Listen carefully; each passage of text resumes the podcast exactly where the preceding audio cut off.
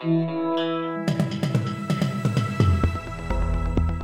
listening to the Betoota Advocates Weekly News Wrap on Desert Rock FM 96.5. Welcome back to the Betoota Advocate Weekly News Bulletin. Bit pepped up the Savo. We're already on the piss. My name is Clancy Overell, editor of the Betoota Advocate. I'm joined by Errol Parker, editor at large. How are you, Errol? Good, mate. Always good. Always good to be on the piss with you. Yeah, well, mate, we're really right up them, the Savo, aren't we, lads? Right up them. How good. How good. I How- can't even see. Oh, I'm fucking blind. How are you going, Wendell? Fucking sensational, mate. I can't wait to get out of here and sink more piss. Oh, that's the stuff. That's the stuff. What's Yeah. first up in the news?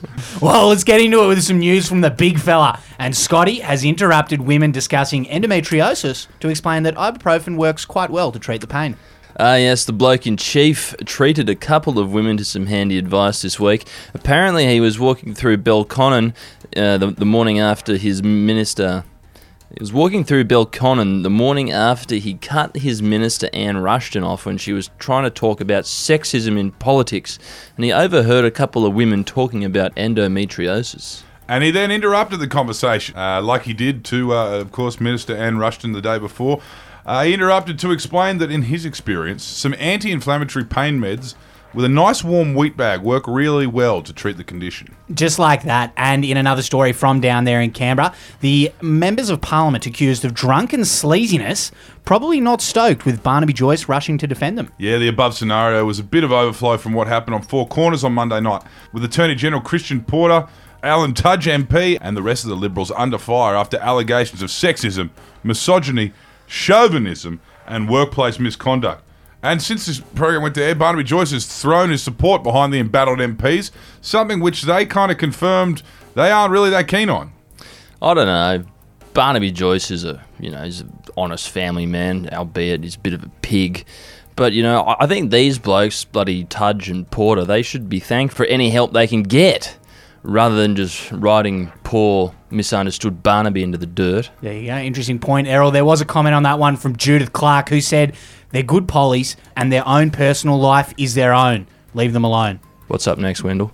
Some news from the United States of America, and Trump has had a win this week. He declared himself victorious in a round of golf after taking the lead on the fourth hole. That's right. The still current president of the United States has had a little win this week after spending the preceding days after spending the days following the election on the golf course. The president refused to concede defeat after he took a narrow lead after the fourth hole and called time. Understandably, he did not want to see a lead slip away again, so he decided to just wrap things up halfway through the first nine. And in some news from here in town, golf drivers correctly stereotyped as a danger to society. Yes, a new report this week found that Volkswagen Golf drivers have been dangers to society ever since the company's founding in Germany way back in 1933.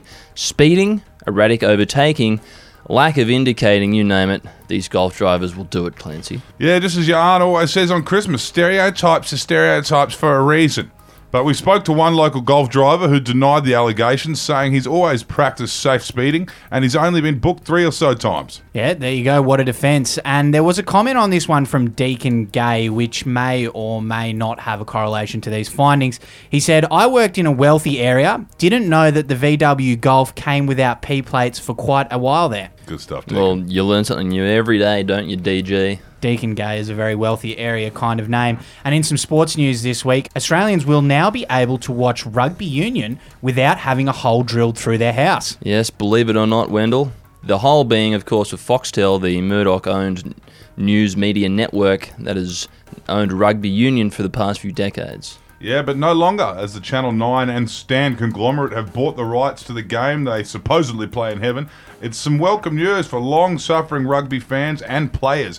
And I think there has since been suggestions now that some of the Povo public school kids might even start watching Super Rugby. And in turn, the talent pool may grow beyond, you know, three or four private schools in Sydney. Dare to dream, hey? Anyway, that'll probably do us for this week. Let's go get back on the piss. Hell yeah, brother. Let's get antisocial.